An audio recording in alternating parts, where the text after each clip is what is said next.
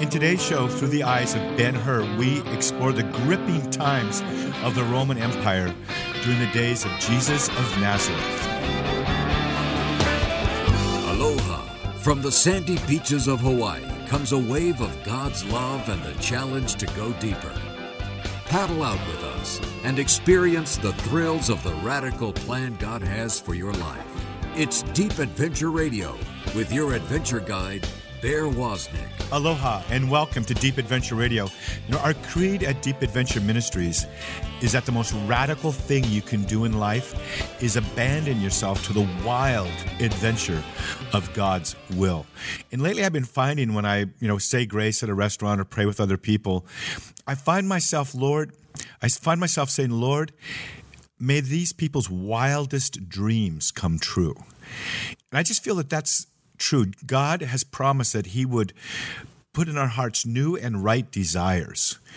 And, you know, I was contemplating just how sometimes when we're, um, you know, when I'm surfing a big wave or I'm seeing a beautiful sunrise or a sunset, how I totally forget myself. Jumping out of an airplane, you totally forget yourself. You're just alive to the experience. Um, people say that you're you're uh, kind of in that moment of stillness when you're just totally thinking of the present moment, living in the now.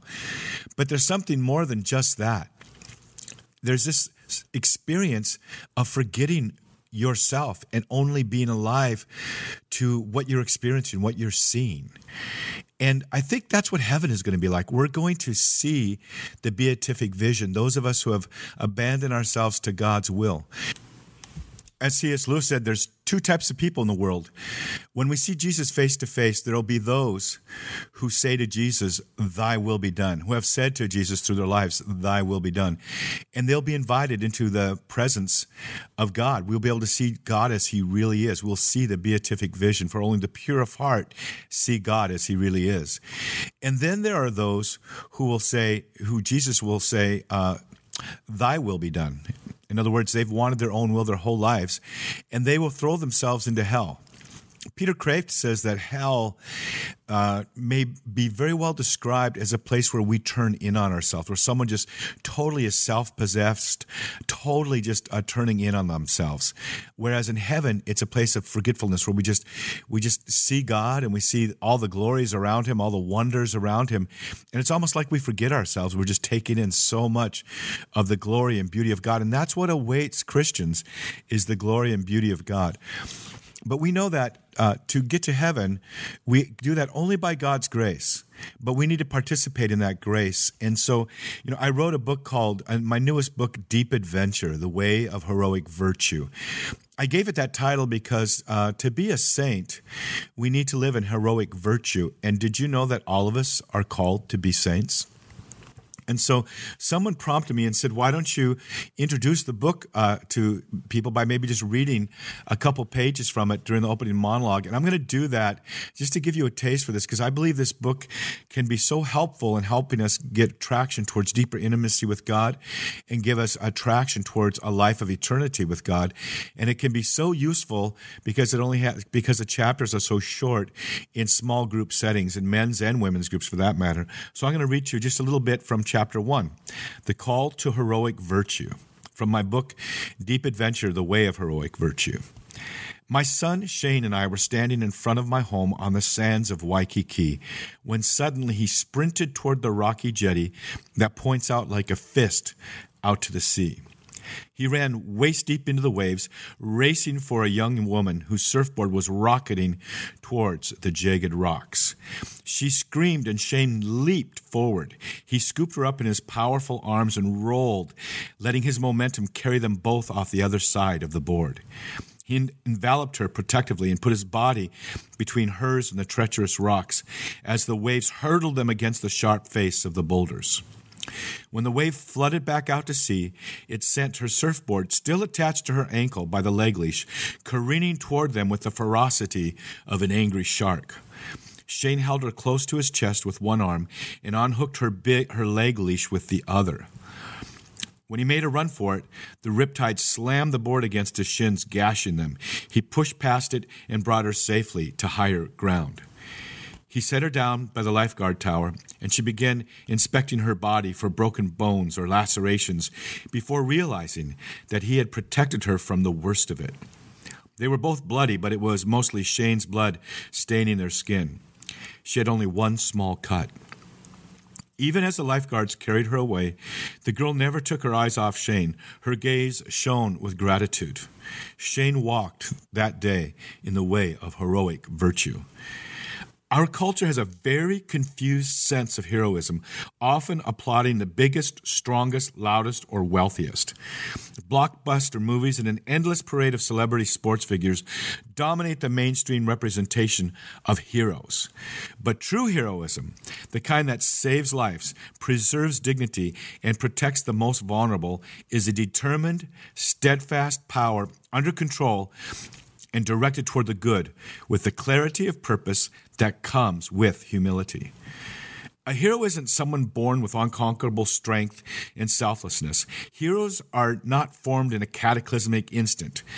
Heroism is developed over time, one decision after another, moment by moment, formed by a deliberate, chosen, and habitual response to life. A hero is cultivated by countless, often unnoticed actions.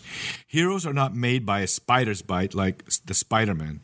They are ordinary humans, you and me, who direct their decisions and actions to be strengthened by goodness, compassion, integrity, and righteousness. They are the ones who are willing to venture out of the safe harbor of what is comfortable and venture into the wild, untamable sea of God's calling. In other words, the hero's journey is one of deep virtue.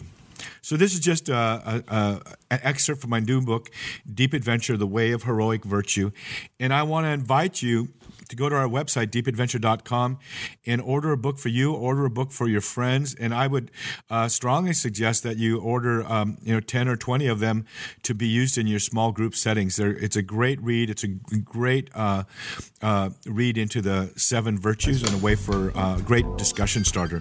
Hey, we're going to be right back. We're going to look at uh, the life of Ben Hur, the life and times of Ben Hur, get a closer look at who Jesus of Nazareth is with my special guest, Mike Aquilina. This is Deacon Harold Burke Sivers, and you're listening to Deep Adventure Radio with the one and only Bear Watson. It's very easy because EWTN does all the hard work. You just let others know.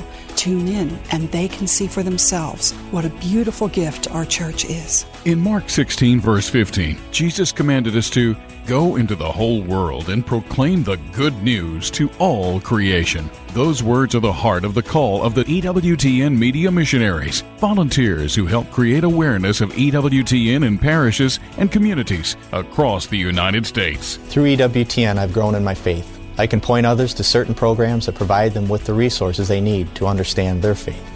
If you consider what Jesus did for us on the cross, it's a small way to give back to Him. With as little as 10 minutes a month, you can help spread the word. Call today 1 205 795 5771 or log on to our website, EWTNmissionaries.com, and find out how easy it is to be an EWTN media missionary.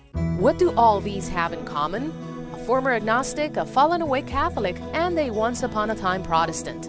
Find out next time on The Journey Home. Marcus Grodi invites pilgrims from all walks of life to share how they made it home to the Catholic Church. The Journey Home, only on EWTN.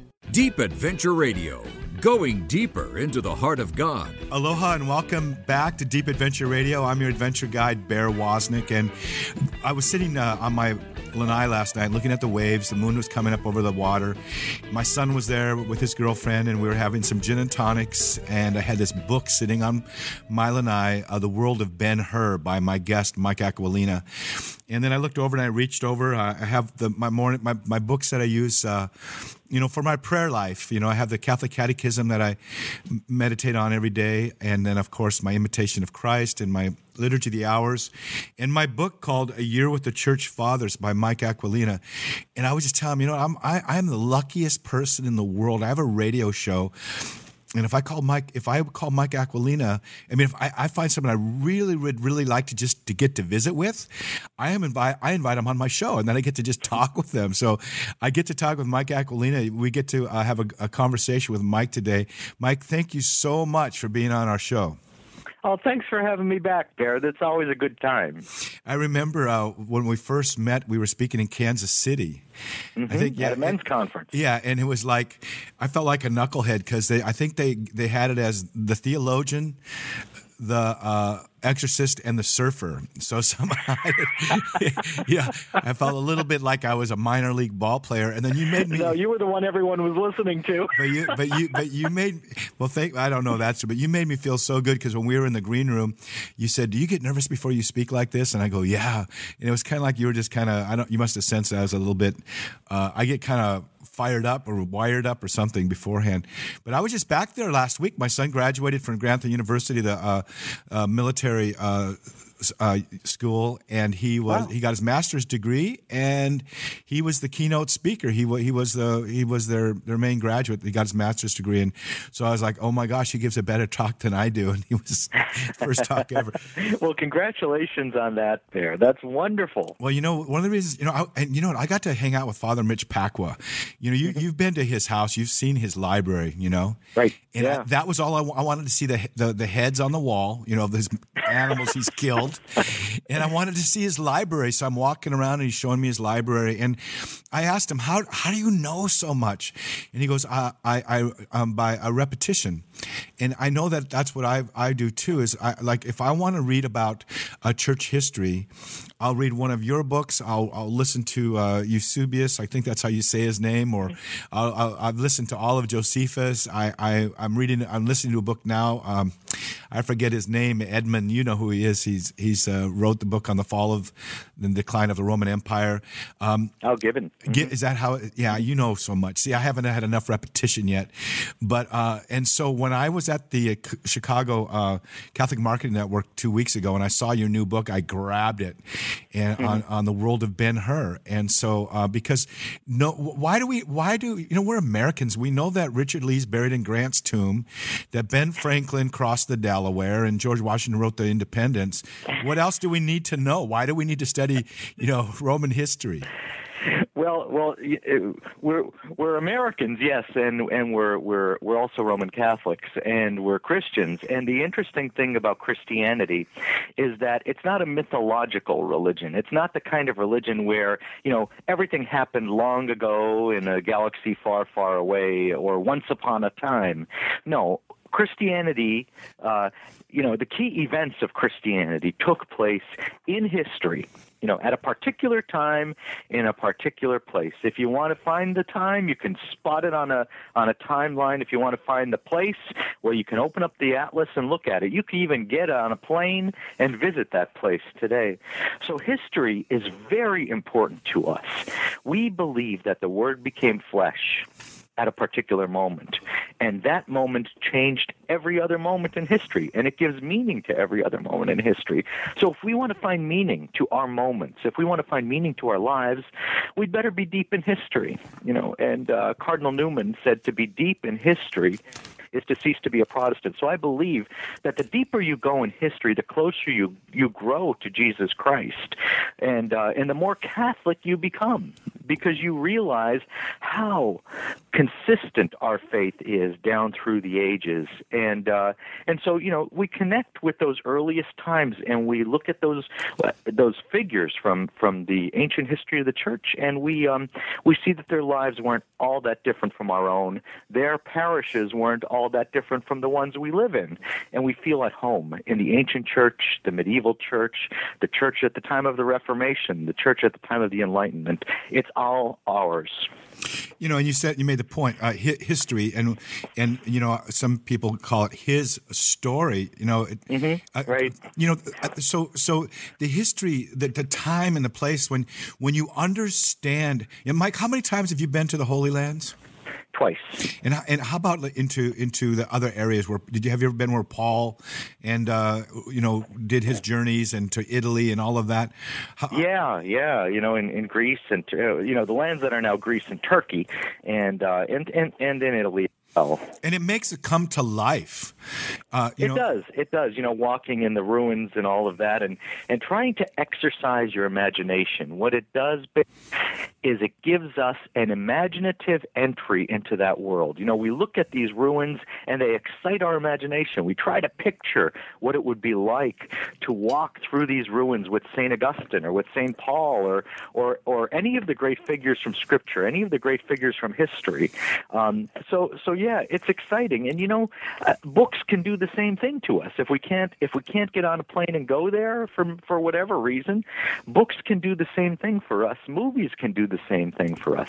They can give us Im- an imaginative entry into the world of faith. And and you know, Lectio Divina utilizes that that capability. You know, of, of meditating. Uh, I, you know, on uh, I forget who it was that that said that uh, Jose Escriva, I think it was that said, you know, meditate as you read the Gospels.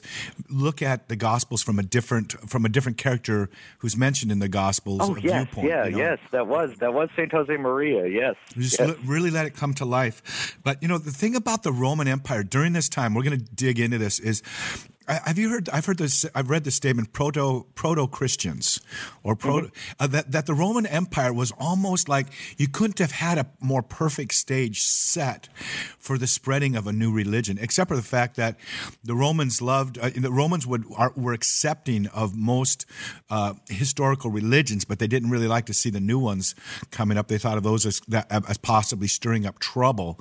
But uh, to set lay, lay the table for us in the time of Ben Hur. Lay, lay the table for us. What was the setting? How do you see God's hand, God using uh, the setting of the Roman Empire to uh, to spread the gospel? Well, you see so much happening. You know, for one thing, there was something akin to world peace for the first time because because Rome was the empire that had conquered much of the known world and they had kind of restored a certain order uh, to that world, uh, mostly through military force, military might, and, and, and kind of brutal military might. But many people were grateful that there was finally a suppression of piracy, for example, on the high seas, because the pirates, uh, you know, had their, their own ships. You know, it was like their own navy, and they were out there. Um, uh, they were out there. Uh, impeding free trade, Im- impeding free movement from one country to another.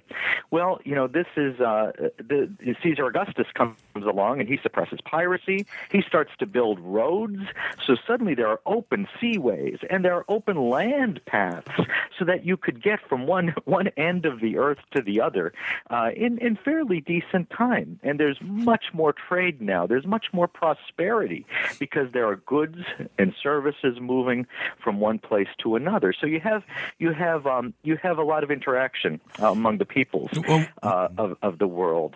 Uh, Palestine you know, where the Holy Land, where uh, where the events of the New Testament took place, you know, was still a backwater. It was not an important location on the map for for Rome. Uh, it was it was strategic, yes, because you know they they were concerned about uh, about enemies on the on the other side there, um, but you know it was. Um, it was it, it it it was still kind of off the radar, so to speak. You know, they they um they weren't that concerned about what would go on there. Uh, you know, at the beginning of the first century. Uh, so so so you have all of this going on. You have you have uh, easy movement from one place to another, and of course, and our Lord comes along, uh, and the great events of salvation take place. Well, then the apostles can move pretty freely. You know, they can move over land, over sea, and they could get to the ends of the earth to fulfill the Lord's command. So you see that um, that that that God really set this up rather precisely. You know, set up um, all of these world events so that um, so that the gospel could reach to the ends of the earth. It's a pretty interesting thing when you look at it that way. Uh, that um, that that even God even works through the events um, in in these these empires that don't really recognize Him. Because remember, the Romans were not exactly welcoming of the Christ.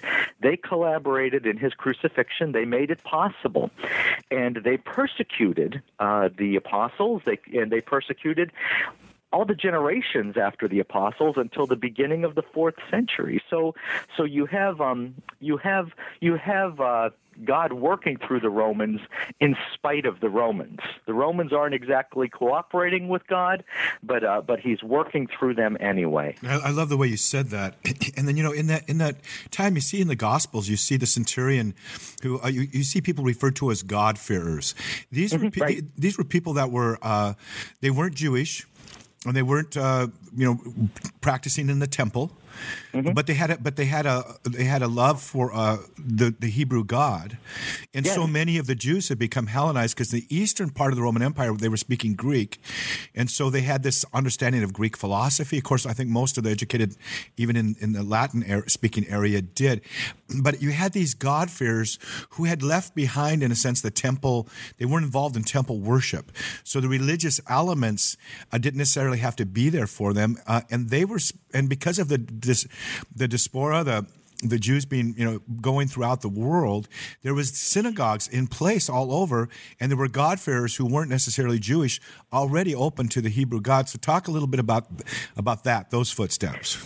Well, around the year 150, there's uh, there's this philosopher. His name is uh, Justin Martyr. We you know we know him as Saint Justin Martyr, um, and he uh, he he said that that through the history of thought, God planted seeds of the word word seeds of the logos, um, the uh, seeds of Jesus Christ. Really, uh, these these ideas that were there in the philosophers that were there to lead people uh, toward Jesus Christ, prepare the way for Him, and so we see that there's a movement in the history of philosophy toward monotheism, for example, the belief in one God, the belief in a prime mover, the belief, uh, you know, all of these different beliefs that would be revealed in Christianity.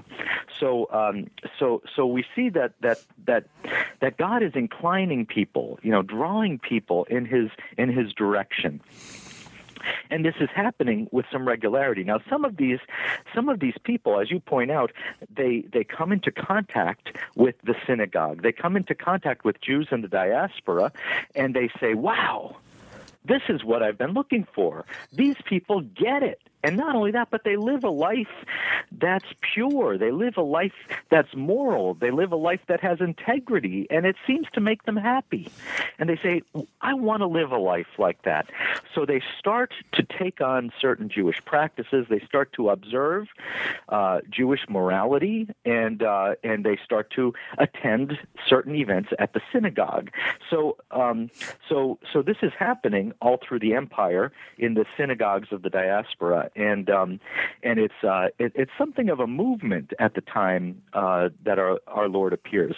We see in the Acts of the Apostles uh, that wherever Paul goes, he'll speak in the synagogues, and there he'll meet not only Jews but also God fearers. These people who fear the God of Israel, who who worship the God of Israel, and yet they're not Jews; they're Gentiles. They don't undergo ritual circumcision or any of, or, or, or maybe maybe they don't observe the dietary law. I'm sure there there were all different grades of observance um, within the God-fearers. And so you see these as as they're referred to as the proto Christians. They're like they're ready. Th- Yeah. This, especially this group, uh, uh, the the Jews that were in the synagogues, that maybe in the distant synagogues, where maybe not they're not not going to make it to the temple. And you see these uh, Gentiles that are God fears. And then there's this wimpy guy, you know, Paul. I don't even know. You know, he he couldn't have been in shape hiking up all those mountains and over all that treacherous terrain. You know, these these guys were gnarly guys. You know, they were tough guys. And you think about their feet were probably calloused and filthy at the end of every day. Him and Timothy are making these long uh, treks, you know, into the remote areas, and they're find God. They're finding God fearers there, and and uh, and we we see uh, the church, you know, coming forth one step at a time. So understanding history gives us a, a clearer sense too of just the experience of reading Scripture. Just comes to life when you know uh, where Ephesus. Where is Ephesus? For Ephesus. example. Ephesus is now in Turkey. Uh, uh, you know, it, uh, today it is, yeah, and uh, and you can you can still visit there. The city, the interesting thing about Ephesus is the city is still intact. You know, they've excavated it, and you can go to the amphitheater, you know, and know that Paul was there. You can visit a lot of the sites that Paul visited.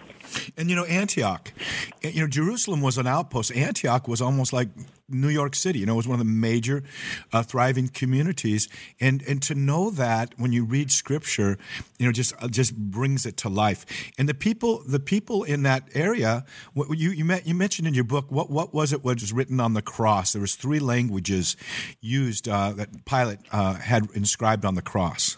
Yeah, often we see this on a crucifix, the, the letters I N R I, and that the, these stand for Jesus of Nazareth, King of the Jews, as it appears in Latin, because uh, Latins use the same alphabet as we did. Um, the Greeks and, and, Hebrews did not. So, yes, uh, Jesus of Nazareth, King of the Jews. But it was written in three languages. That's right, because they could count on uh, speakers of all three languages to be walking by, and so, and even the Jews at that time uh, uh, spoke many languages because they had to trade with people from all over the world. Again, all of this um, this uh, you know interplay between cultures, uh, between between nations, between peoples took place because first Alexander the Great came through and and uh, and and conquered lands. And, and, and, and but but but Mike, if Alexander the Great was here right now, I'd still have to take a break. So, so, your wish is my command. Okay, so we'll be right back. This is Bear Woznick. We're talking with uh, just one of my favorite guests, Mike Aquilina, about his new book, The World of Ben Hur. I uh, will be right back with more Deep Adventure Radio. International Deep Adventure Radio. Deep Virtue with Bear Woznick.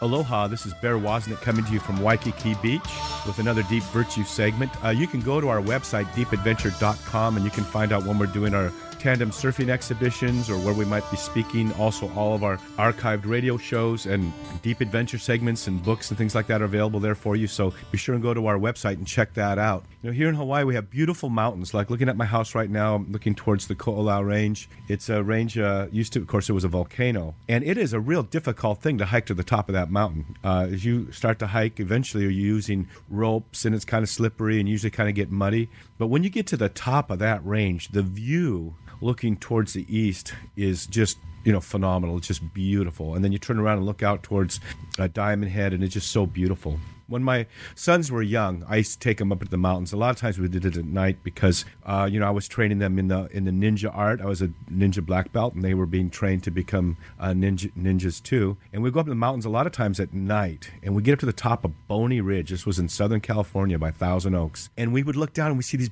just amazing views. We love to go up there, especially on the night before the full moon, because the sun would be setting as the moon was rising, and we would see these majestic views. But it took a little bit of effort. It takes work work. It took, you know, a good hour or more to get to the top of both these hikes I've described. But when you get there, you're pretty much alone. No one else is taking their time. You look down below, everyone else is in their houses, but you're up above and experiencing something beautiful. This is the same thing with the call to prayer set yourself aside set time aside go away to a remote place get away i go down to the beach every night but spend time you won't get the views and the perspectives of the beauty of life unless you spend time alone um, with the mountain of the Lord. So this is Bear Woznick with another Deep Virtue segment. Aloha. Deep Virtue with Bear Woznick. Find out more at deepadventure.com. All across the nation, people are tuning in to truth on the EWTN radio network. Even though I am a Southern Baptist, I love my local Catholic radio station, and I recommend it to all my friends, Catholic and non Catholic. Since I joined the church a decade ago, access to Catholic radio has been a must for me and my family. To have EWTN broadcasting locally with such faith-filled and wholesome programs is a real blessing. To find out more, go to ewtn.com slash radio. To help you get more from the Global Catholic Network, EWTN offers a monthly program guide completely free of charge. This handy schedule tells you where to look for your favorite Catholic programs. For your free guide, write to EWTN Program Guide, Irondale, Alabama 35210. Wax up your boards. Let's paddle in for another wave of Deep Adventure Radio. Aloha and welcome back to Deep Adventure Radio. We have as our guest just someone I, I, I mean, I just love uh, every opportunity I have to discuss with to talk with him because first of all, he loves Jesus. And when you when you just scratch the surface a little bit on one of the topics that he likes, he just lights up and uh, and he's a he's a student of the early church fathers, which it's really Justin Martyr, uh, who you mentioned earlier. Mike, this is Mike Aquilina, by the way, the author of The World of Ben Hur. Justin Martyr is the one that that flipped the switch for me. Oh, really? Yeah. You know, I was reading. Uh, Awesome. Yeah, I was reading "Crossing the Tiber," of course, by Stephen Ray, Mm-hmm. and then I and then I ordered. I don't know the the twelve volume set of the. Uh, Early church fathers, and I was, got to Justin Martyr, and when he was d- d- explaining to the emperor, uh, you know, why Christians weren't uh, um, cannibals, uh, but you know, I mean, a great. I mean, just the fact that he had to explain that. Oh, the rumors were rampant. Yeah, you know that that went around at this time, and, and, Christians were vilified. They spread crazy rumors. There was a propaganda campaign against us, and and and it fueled the the persecution, the kind of passion that was necessary to uh, to do these these mass murders, really, of Christians. But you know, the thing is, the very fact that he had to defend that it isn't cannibalism Mm-hmm. tells you that they, you know, the word was out that they were eating the body and blood of someone. You know, it wasn't That's taken right. wasn't taken as a symbol. And then when he described, I guess, I think you would call it the epiclesis. Mm-hmm.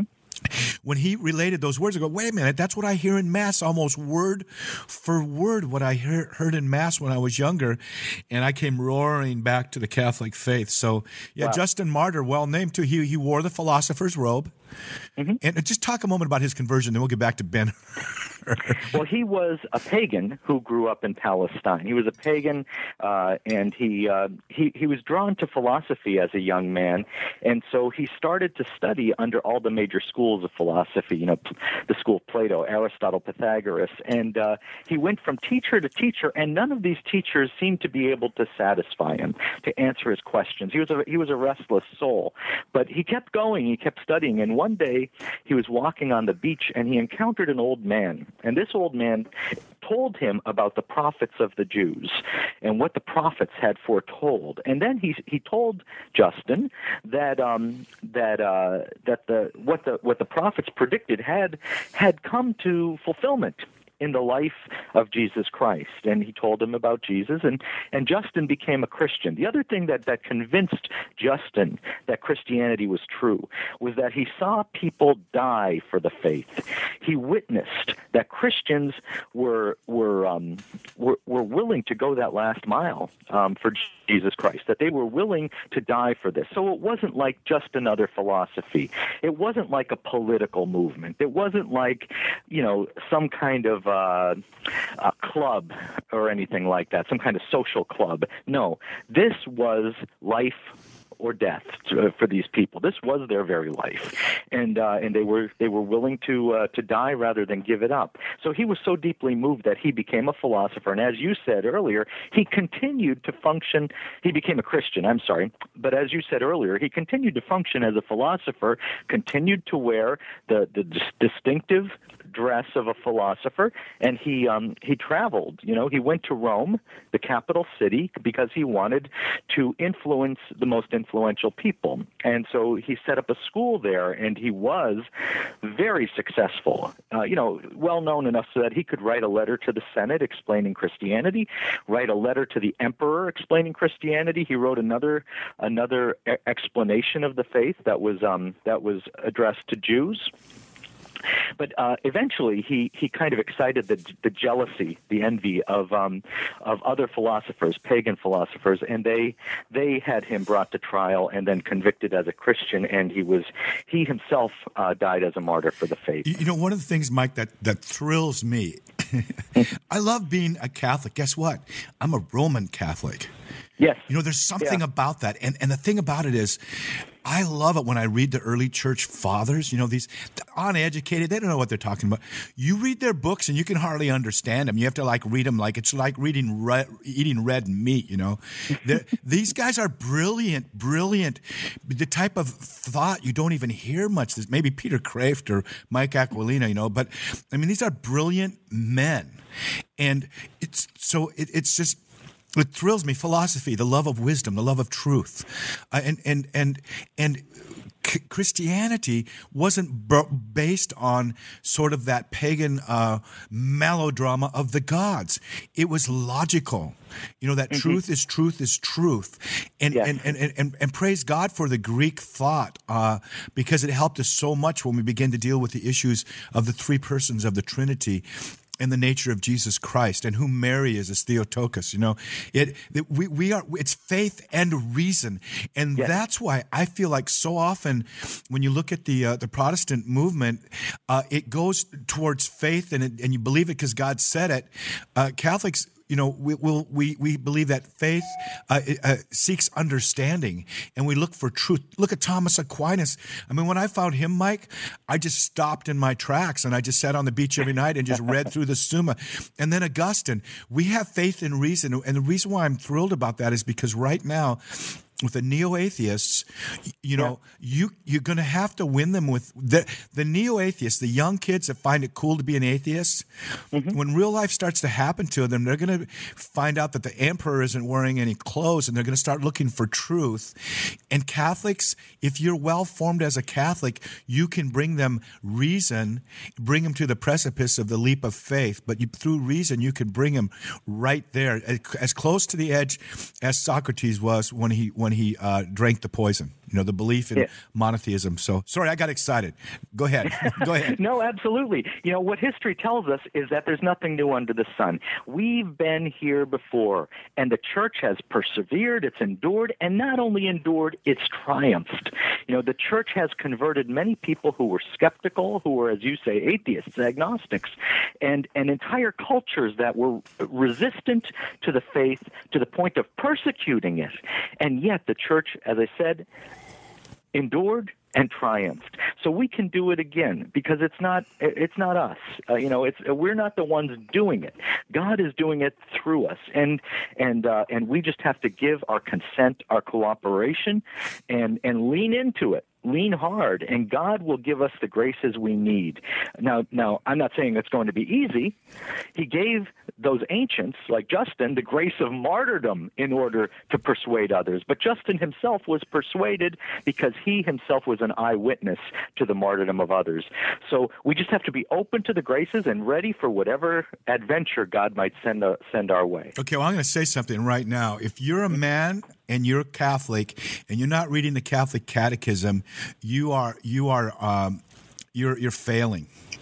The Catholic begin. You know, I, I meditate on two pages of the Catholic Catechism every day. You, know, you can sit and just read through the whole Catechism. That would be great to do. Yeah. But if you know, you, know what I yeah. love about the Catechism? Yeah, that it's it, it really is the faith of the ages. And if you go to the chapter on the Mass, you'll see that they didn't have to write a new article about the Mass. They used Justin Martyr's article that he wrote in 150 AD because the Mass he described as going on in Rome in 150 AD is the very same Mass we're using today. They didn't have to produce something new. What was produced in 150 AD, what was done in the upper room on the night before Jesus suffered, that's good enough for us as Roman Catholics. And in the Catechism, oh, I mean, it's so rich with uh, understanding moral teaching. Uh, how can you present? Uh, you, uh, someone was here yesterday, and, and, we're, and we, they were talking about penal substitution. You know, the Protestant teaching that Jesus was punished for our sins, and I was saying, nah, that's not quite it. You know, I know that my loving Father is not going to punish His Son for something that I did, but rather it's recapitulation. Jesus came to fulfill all righteousness and and lift up with solidarity with us, you know, the dignity of all of us back to uh, restoring us as we were in the garden. And that on the cross, it was just his total display of ultimate love, nothing to do with punishment. But, how, how- you know, it takes more than uh, an elevator ride to say, you know, Jesus loved you and died for your sins. You know, you, Catholics, you know, you, you, you have to go deeper. You have to lay that, you need to spend a couple years just laying foundation. If you just, if you read the catechism and you, and you, and you looked up the references, you know, like Augustine and St. Thomas and Justin Martyr, you could, I mean, you can't do much better, you guys, than spending time reading the catechism every day. It's not a boring document, is it? It's, it's, it, No, it thrills no, you. Yeah. So spend so, but if you don't have time uh, to do that every day, then you might want to read Mike Aquilina's new book, The World of Ben Hur. So that film's coming out. Have you got to see see a preview of it yet? Uh, you know, only the uh, the trailers that are that are there on the web. When I wrote the book, I was working from uh, an early version of the script, and so um, so I uh, I had something to go on. And of course, I, everybody knows Ben Hur. You know, I had I had read when I was a kid. I read a comic book version of it, and I had seen the Charlton Heston version of it. I can't, I can't tell you how many times. Okay, so, when everyone we, knows the story of Ben Hur. Well, when we get back, when we get back, we're going to dig in. We're going to dig into uh, uh, a little bit about the history of the man who yeah. wrote the original book and, and uh, of Ben Hur itself. It's fascinating, and uh, and how it has a way helps us by seeing that film, reading uh, Michael Mike's book, The World of Ben Hur. How it gives us a, a clearer and brighter picture of, of the message of the gospel. I'm Bear Woznick. I'm talking with Mike Aquilina. We'll be right back with more of Deep Adventure Radio. Deep Adventure Radio, the bold standard in radio. I'm Brian Patrick, and here at EWTN News Nightly, we're very much aware our world is changing rapidly. The news can be so troubling, but it helps to get it in the context of Catholic teaching. That's why I encourage you to watch EWTN News Nightly and to subscribe to the print edition of the National Catholic Register. Always faithful, in depth coverage of crucial issues like religious freedom, the sanctity of all human life, traditional marriage, and Pope Francis, his travels, his powerful homilies, and great features like one of my favorites on St. Joseph, provider and protector. Subscribe to the print edition of the National Catholic Register and watch EWTN News Nightly, the perfect combination for faithful Catholics who want the news, who want the truth. For a free three issue trial of the National Catholic Register, Go to EWTN.com and click on the banner for the register or call 800 421 3230 for your three free issues. EWTN is now on Twitter. Get short, timely messages from EWTN on your computer or cell phone. It's easy to stay up to date on a wide variety of topics pro life news, Vatican announcements, catechesis, apologetics, the latest EWTN programming, and more. You can link to EWTN on Twitter from our homepage or go to twitter.com slash EWTN. At work, at home, at school, and on the road. Stay connected to your world with EWTN's Twitter page. Are people challenging your faith? Do you wish you knew how to explain it better? Well, then tune in to hear Father Mitch Pacwa and his guests, setting the record straight on all matters faith and reason. Next time on EWTN Live, only on EWTN. EWTN Live with Father Mitch Pacwa is seen and heard around the world. For dates and times in your area, log on to EWTN.com. Now, back to paradise and Deep Adventure Radio. Okay, we have uh, returned now with my guest Mike Aquilina, who's written the book "The World of Ben Hur." This is what this is what Mike told me when we were off air: is that he was actually cast for the role as Ben Hur uh, in this next film, and just before the the production began, the shoot began, he got a paper cut uh, while he was working on this book, and so was unable to fulfill that. So, but hey, tell us about this character, this Civil War general or colonel, whatever he was, who wrote, ended up writing this book, this this twisted, kind of unusual, circuitous way that this book came about, and why it's uh, uh, the, the the the story of Ben Hur is so is so valuable to us. Uh, well, you know, Ben Hur was written by uh, General Lew Wallace, who was a, an important figure in the Civil War. You know, especially if you get into the history of the Battle of Shiloh. I won't go into that right now, but uh, but he he after after the war he he practiced law and he used to write novels on the side. Now, Lew Wallace was an unbeliever, right? And one time he uh, he was uh, he was on a train and he was talking to uh, the world's most famous atheist at that time, uh, and he uh, and and they got to talking, and and after their conversation, Lew Wallace decided that he was going to write a novel about the origins of Christianity. But it was going to be a novel that would debunk the origins of Christianity and it would cause believers to lose their faith. So he set about researching this novel, and he himself really got serious about research. He went to the big libraries, he talked to the great scholars, he corresponded with the people who knew a lot about the time period um, in which his novel would be set. You know, the first century, the time of Jesus' Um, so he was getting into it and he was going deep in history. And as he went deep in history, he found himself being drawn into faith. So the novel he ended up writing was much different from the novel he set out to write.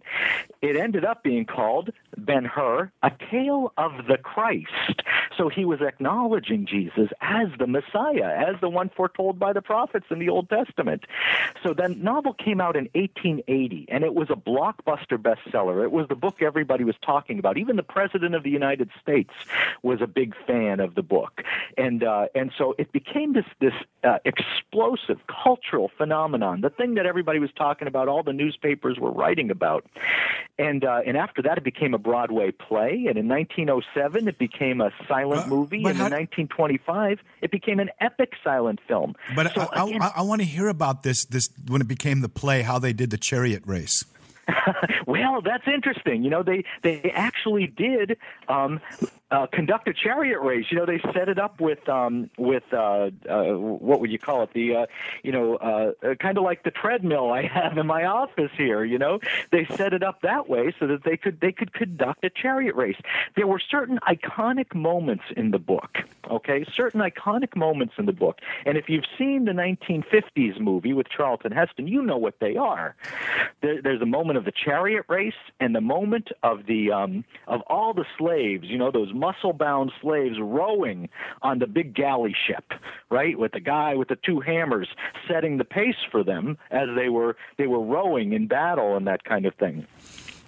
So, so these are iconic moments, and all of the different versions of Ben Hur, you know, tried to to reproduce these, try to visualize them in some way. Every time Ben Hur comes back onto the cultural scene, there's a, a, a, a lively discussion of the of of the storyline, and also a lively discussion of its premise that Jesus is the Christ. So it's a it's an exciting time for Christians, and I believe it's an opp- opportunity for evangelization. Remember, Ben Hur was the, was the blockbuster. It was the big novel until Gone Gone with the Wind came along many decades later. It was the novel that kind of defined its moment in history, and then it came back as a movie and a movie again. And uh, and and when I was a kid, it was uh, it was kind of the epic. You know, there were all those sword and sandal epic movies, and this was the most important one. Uh, we still show it, uh, by the way. We've we've been showing it when we take the the kids down on the bus to the March for Life. That is the movie we show them because it always inspires them, even all these years later. So I think that this movie is going to provide for us a moment when we can have the conversation about Jesus, and it could be a very Catholic conversation about Jesus because it's deep in history. You know, uh, we have another author who wrote, uh, is it Dan Brown, who wrote uh, the book that it gave them their moment, you know, where he twisted history. Yes. So- yes. Yeah. In, in in my book, The World of Ben Hur, I contrast these two figures, Lew Wallace and Dan Brown. because uh, you, you know uh, they did set out with um, uh, similar intentions. They wanted to upset what people thought they knew about about Christian origins. Now the difference is that Lew Wallace went to serious research libraries and talked with serious scholars. Dan Brown, on the other hand, seems to have based his entire book on one kind of space cadet, new agey book uh, that that that that draws its theories out of thin air. So uh, one of them did serious research and ended up writing a, a tale of the Christ, and the other one wrote the Da Vinci Code, and and you can make your own conclusions about that. Well, you said earlier, history, hi- knowledge of history is to become Roman Catholic. Uh, yes, yes, yeah. That's a uh, that's a paraphrase of Cardinal Newman. He said, "To be deep in history is to cease to be a Protestant." And that was Newman's own story. That as he studied the early church fathers, he realized that in order to hold the faith that they held, to, to know the faith of the martyrs, and to live the faith of the martyrs, he needed to become a Roman Catholic. He said, if Athanasius or Jerome or Cyril were suddenly to come alive today and find themselves on earth, what church would they go to? He said, there's no doubt in his mind they would go to the Roman Catholic Oh, Church. it's so beautiful. I have his book on Arianism, uh, part of my summer reading stack. but it just go. keeps getting my reading stack gets bigger and bigger. It never gets smaller. It's I, I, I sit out there at night and I just I get I, I have ADHD. You know what that is? Where you have your, your attention deficit with hyperactivity disorder. You probably know that from sitting next Yeah, to me. yeah. But uh, oh my gosh, so I'm, I'll be reading one book and I'll be reading two or three chapters, and I'll see this other enticing book, and I'll go over there and read a couple chapters of that. But yeah, you know, uh, but but get, I'm re- recommending to people get this book, "The World of Ben Hur" by Mike Mike Aquilina, and you have other you know wonderful books about church history. But the one book that I have, if you could see my book right now, Mike, uh, "A Year with the Church Fathers: Patristic Wisdom for Daily Living," uh, if you could see it, it's all dog-eared. It's it's it's it's used when you wrote this book. You wanted it to look like my book looks. Well, that's wonderful, and you just made my day, my day by telling me that. Yeah, and I, I every morning I, I, I you know I read uh, from the wisdom of the early church fathers. We're talking with Mike Aquilina. His new book is called "The World of Ben Hur." Uh, how can they uh, people find you, Mike? Well, I, I have my website, which is fathersofthechurch.com. Fathersofthechurch.com. They can they can also find me uh, by just going to their local Catholic bookstore and asking for my books, uh, and uh, and at all the usual places too. If you go to the online booksellers, you'll probably find at least some of my books there. This most recent one, "The World of Ben Hur," is published by Sophia Institute Press. Yeah, we So love those guys. website- We love those guys. I heard they're, They're teaming. wonderful. They're teaming up with EWTN now too, so it's kind of cool. But uh, so we, we talked with, with with Mike Aquilina. Mike, calm down now. Just calm down and uh, get back to your regular. You know, try to ease up a little bit. You know, take a take a couple deep breaths. Uh, this is Bear Woznick with Deep Adventure Radio. We'll be right back with more. Surf's Up. Real and radical ways to live your faith. This is Daniel the Boone Markham with this episode Chivalry. One of my seven daughters recently commented with some surprise how pleased she was with her new suitor because he gave her respect, gentleness, and manners. Even though this was only her second suitor, I was struck by the fact she hadn't evidently experienced chivalry from a young man before. His chivalry, well, it lifted her up. Yet chivalry is nearly a lost art. Read a Summy card that said, quote, Chivalry isn't dead, it just fell asleep on the couch with beer and the TV blaring. End of quote. Well, in some circles that is truer than we would like to admit. Years ago, I was at a conference with some feminist friends who were mite disappointed in me when I opened the door for them. My response, well, ladies, my mama learnt me to respect women in such ways, and my mama is still speaking to me from heaven. It's just the way it is.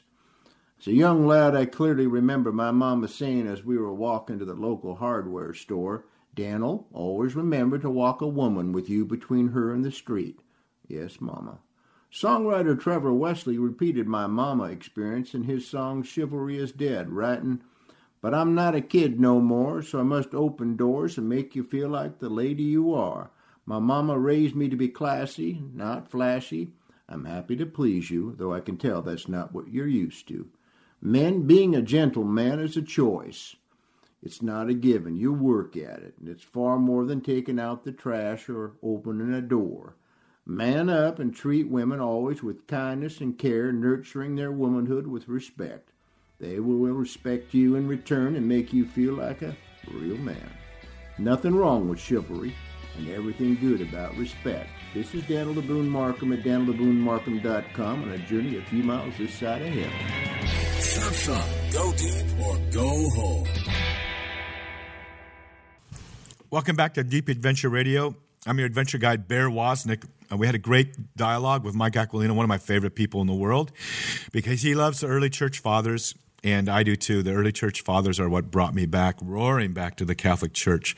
We want to invite you to go to our website, deepadventure.com. You can buy my newest book, Deep Adventure The Way of Heroic Virtue, there, and you can subscribe to our newsletter. Which, by the way, what that means is you get uh, twice a week. You get one of our, you get a two-minute Deep Virtue segment that you can share over social media, and you get that weekend's show in advance, a whole day in advance, so you can listen whenever you want to, and you can share that with your friends. And we are excited. We are going to begin to shoot uh, our new reality TV show for EWTN, Long Ride Home in Houston, Texas. So be sure and come if you'd like to uh, the men's rally we're going to be hosting on October 22nd. Uh, go to our website to find out more about that. And go to our website and fill out the contact page and let us know if you have someone that you think would be great, uh, a great guest for our show. And please invite us to come out and speak to your groups. We speak to women's, men's groups. Um, college and career, even youth groups. So please invite invite me to come out and uh, share with your group. We would love to do that. My favorite part of my ministry, uh, you know, I'm hidden behind this microphone all the time or behind a TV camera. I love it when I get to go out and actually meet the people who are who are abandoning themselves to God's will. Until next week, may the breath of the Holy Spirit aloha you. Aloha. This is Deep Adventure Radio. Hear archived shows, buy Bear's book, Deep in the Wave, A Surfing Guide to the Soul, and sign up for our Wave of the Week email at deepadventure.com. For the latest news on Bear and Deep Adventure, visit us on Facebook and share Deep Adventure with your friends. The most radical thing you can do in life is abandon yourself to the wild adventure of God's will. Deep Adventure Radio.